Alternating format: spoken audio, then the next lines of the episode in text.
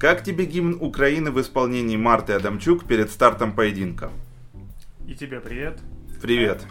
Мне больше, наверное, понравилось э, исполнение Дидзё. Блин, а я в восторге. Друзья, на повестке сегодняшнего выпуска подкаста, как вы уже поняли, именно тот матч, из-за которого в очередной раз нам всем не удалось лечь спать пораньше.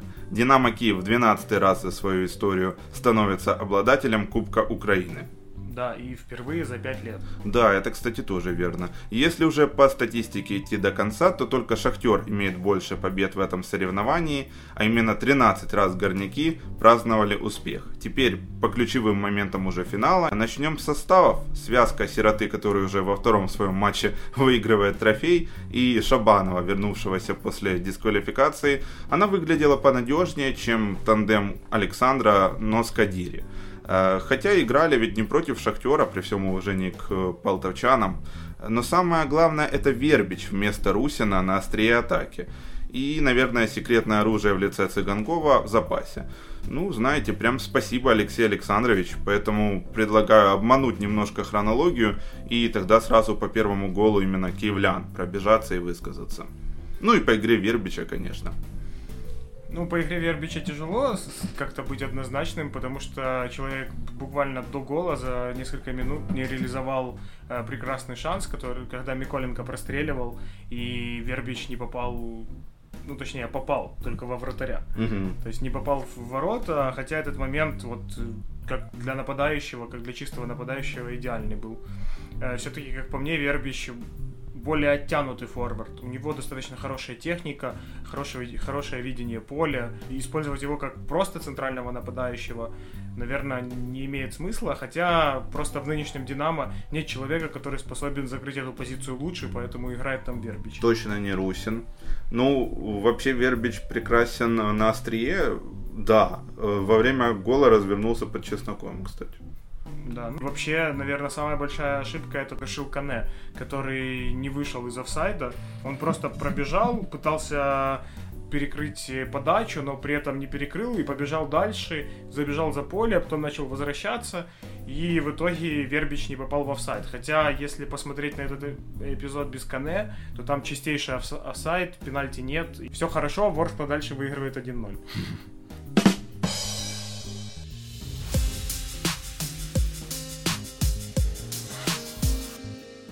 Но, тем не менее, Динамо не была готова к таким интенсивным 15 минуткам от полтовчан. Сразу отметим, что Ворскла играла смело, даже раскованно, делала ставку на мощные дебюты плюс контратаки.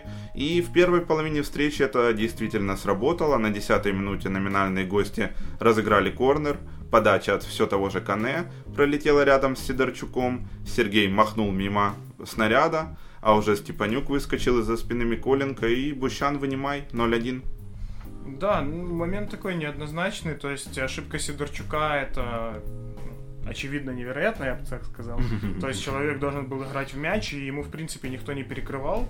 Но я также пос, ну, посмотрел эпизод несколько раз. Мне кажется, что и Шабанов должен был делать шаг назад, выпрыгивать и ну, хотя бы выносить головой. Там непонятно, с кем играет Шабанов и играет ли он с кем-то вообще. Ну, я предположил, что это была зональная опека с именно стороны этого защитника, и получается Просто... она персонально-зональная от всей обороны Динамо. Просто да, в этом и проблема, что получается 5 человек Динамо играют персонально по игрокам, а Шабанов играет непонятно с кем и просто впереди при подаче. Ты про Депена еще хотел отметить. Да, ну и также Депена, это смешное было перекрытие подачи. Он просто пробежал, прыгнул, отвернулся от мяча, при том, что мяч проходил от него, наверное, метров в двух-трех. И не знаю, это тоже показывает, насколько игроки Динамо борются за свой клуб. Не знаю. Сыграл, наверное, вот как Кане. Вроде и неплохо в атаке, но при всем при этом делает очень странные ошибки в обороне. Получается, не только Миколенко и Сидорчука мы обвиняем в голе, но в том числе и Депену немножко совсем, и Шабанова. Во втором тайме был отмененный из-за офсайда гол, и здесь также останавливаемся подробно, почему мяч Вербича не засчитали как уже дали комментарии, и издания, и официальные уже мы слышали. Атуав, да. Э, да, все идет к тому, что Вербич был в офсайде, но при этом Шепелев не был в офсайде. Но Вербич мешал Чеснокову сыграть с Шепелевым более плотно, закрыть эту передачу. Но, честно говоря, Если посмотреть этот эпизод, э, мне кажется, даже без Вербича Чесноков бы ничего не сделал. Давай сейчас поздравим Екатерину Монзуль с прошедшим днем рождения и разберем ее уже работу в этом матче. Арбитрыня судила оба полуфинала и в итоге финал. Впервые в истории женщина обслуживала финал Кубка страны среди мужчин. Никакого сексизма ни в коем случае. Я хочу заступиться за звездочку полтавчан Кане, прекрасного и умного, не знаю, какие еще синонимы подбирать, его очень били сильно, нещадно. Особенно запомнилось, как Кентера в первом тайме шипами залепил ему, и я где-то даже заметил, что на это была ставка. Знаешь, мы ведь все прекрасно понимаем, что не очень много нужно, чтобы игрок не показывал свой максимум при повреждении. Ну да, то есть нем, немного запухать игрока. Да поставить синяк, я имею в виду, уже 20% отбавить его игровых скиллов. Ну, даже, знаешь, не поставить, возможно, не сделать, не нанести какую-то травму, но все равно психологически немного сломать тоже возможно. Ну, это вполне реально. Ну, запугать, да, вот теперь я вот подумал, я согласен с тобой, да. По поводу судейства, стоит отметить, что Монзуль вроде провела и неплохой поединок, но очень часто свистела не туда вот угловые, а вот такие мелкие помарки, которые обычно никто не обращает на них внимания, но все-таки было неприятно. Опять же, ничего не имею против Монзуль, но почему у нас нету арбитров мужчин, которые могут назначиться там на полуфинальные матчи, на финальный матч? Претензий к ней никаких, но где арбитры мужчины? Вот в чем вопрос. А вот эти взгляды с Вербичем, Беньямин вообще женат, ты не в курсе? Не, не знаю. Мне еще понравилось, что уверенно достаточно давала желтые за симуляции. Поединок на уровне, претензий к ней точно никаких нет. Ну, возможно, только с голом, но там э, не только она виновата. Трактовка. Трактовка, вот да. Все зависит важно. именно от трактовки. У тебя, Это- допустим, такая трактовка, но официальную мы услышали. Это вот мне напомнило момент, вот недавно прочитал, когда Реал выиграл у Атлетика, э, то поставили пенальти в ворота Атлетика. Но не поставили пенальти в ворота Реала, когда Рамос наступил на ногу нападающего Атлетика. И после этого матча, ну, было много скандалов, что ВАР смотрится только тогда, когда мадридскому Реалу это удобно. Ну, или, как обычно у нас любят говорить, Перес все купил. Мгм. Вот, но при всем при этом в Испании в правилах написано, что нарушение считается тогда, когда идет борьба за мяч. Если заглянуть э, в англоязычный источник, то там просто написано, что любой контакт это пенальти. Казалось бы, это просто перевод, перевод одних, одних и тех же правил, но от трактовки уже зависит то, как судья будет судить. Ты бы засчитал гол. А вот Екатерина Монзуль, у которой есть подсказки все того же Виталия Романова в наушнике, она дала такую трактовку.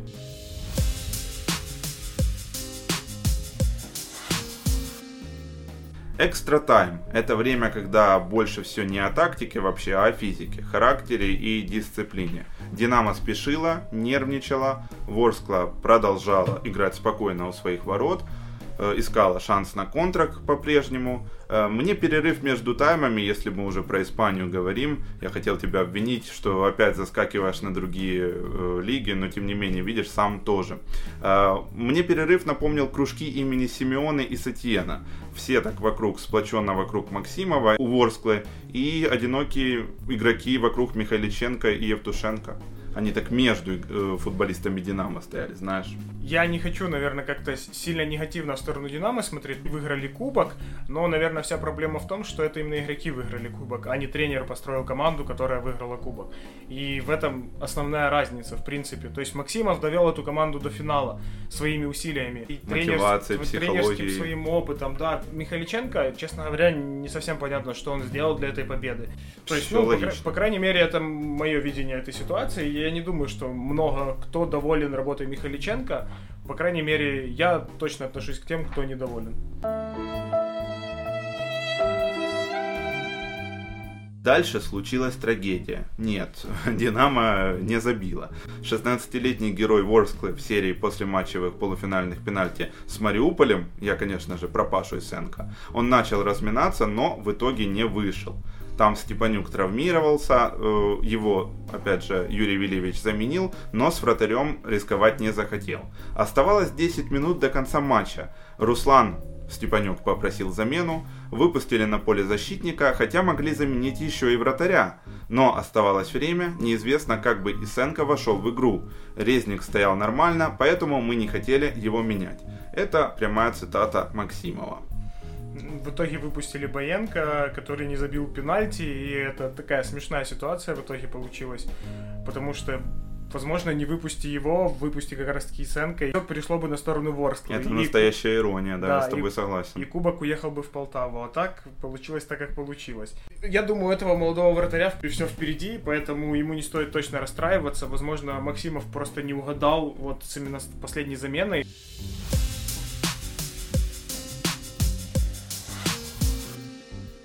Теперь серия пенальти, мы подошли уже к ней достаточно близко.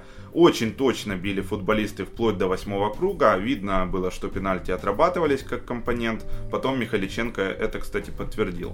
Долганский настраивал перед лотереей Резника, а Михайлов, соответственно, Бущина. Семь ударов в один и тот же угол от э, обеих команд, если считать. И Депена все нарушает своим восьмым выстрелом. У меня лично были перед Альюном самые большие сомнения, но он так все красиво сделал, под перекладину отправил, хладнокровнее некуда. Э, Бущан потащил удар Сапая, Миколенко не забил. Э, «Я хорошо пробил, но вратарь парировал», — сказал после матча Виталик.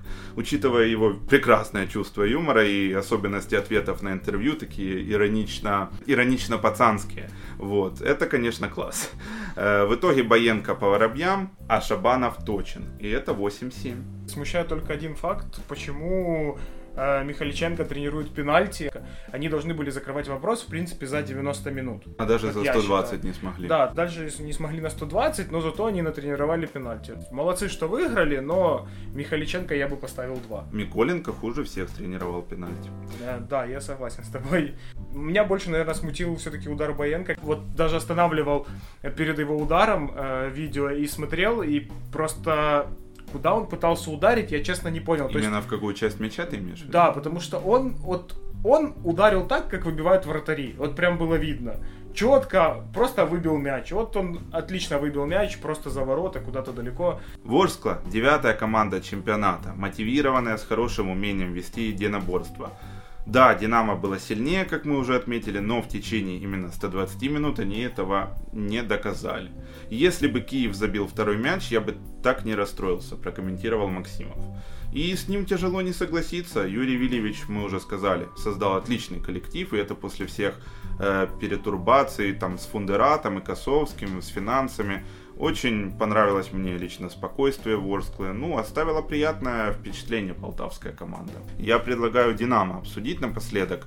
Михаличенко остается, если возьмет второе место. У Динамо впереди борьба за Лигу чемпионов. Я лично придерживаюсь мнения, что потенциальный выигрыш Ворсклы вчера точнее сегодня, помог бы всему украинскому футболу. Возможно, в Киеве больше бы задумались о переменах, а в Полтаве был бы бум рождаемости, знаешь, как после полуфинала ЛЧ Ливерпуль Барса. Я шучу, конечно же, но тем не менее. Ну, было бы неплохо. Ну, по крайней мере, Ворскла могла бы играть за эти 20 лет и Шахтер один раз в Кубке, и Динамо один раз в Кубке. Да, Но- кс- кстати, красивая была бы история, я согласен с тобой. Да, при том, что это только одна команда, которая, ну, действительно могла это сделать. Я вот Чаще всего розыгрыш происходит между нашими грандами. Э, Еще хотел отметить Владимир Чесноков, который выходил в 2009 году на нашей родной Днепр-арене, э, едва за 20 в том детском садике Павлова, но тем не менее были опытные исполнители. И сегодня, да, в 2020 году он выводит свою команду, по-прежнему Полтавскую Ворсклу, уже как лидер, не молодой, талантливый, потенциально хороший защитник, а капитан э, с повязкой на плече. И, ну, конечно, да, там Вербич из-под него забил, но это совершенно другая история. Но Был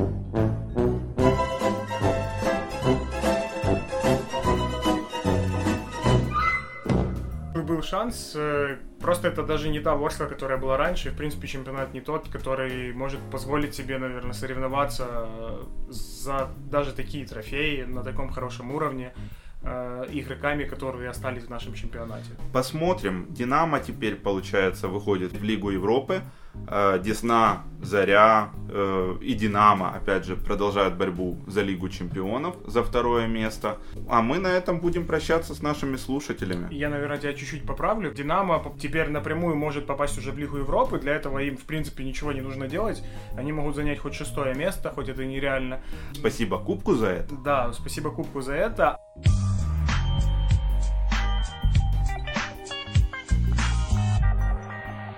Посмотрим. Если Динамо займет второе место, тогда Заря выходит с, с третьего или, ну, или Заря, или Десна, кто-то из них выходит с третьего места уже напрямую в группу.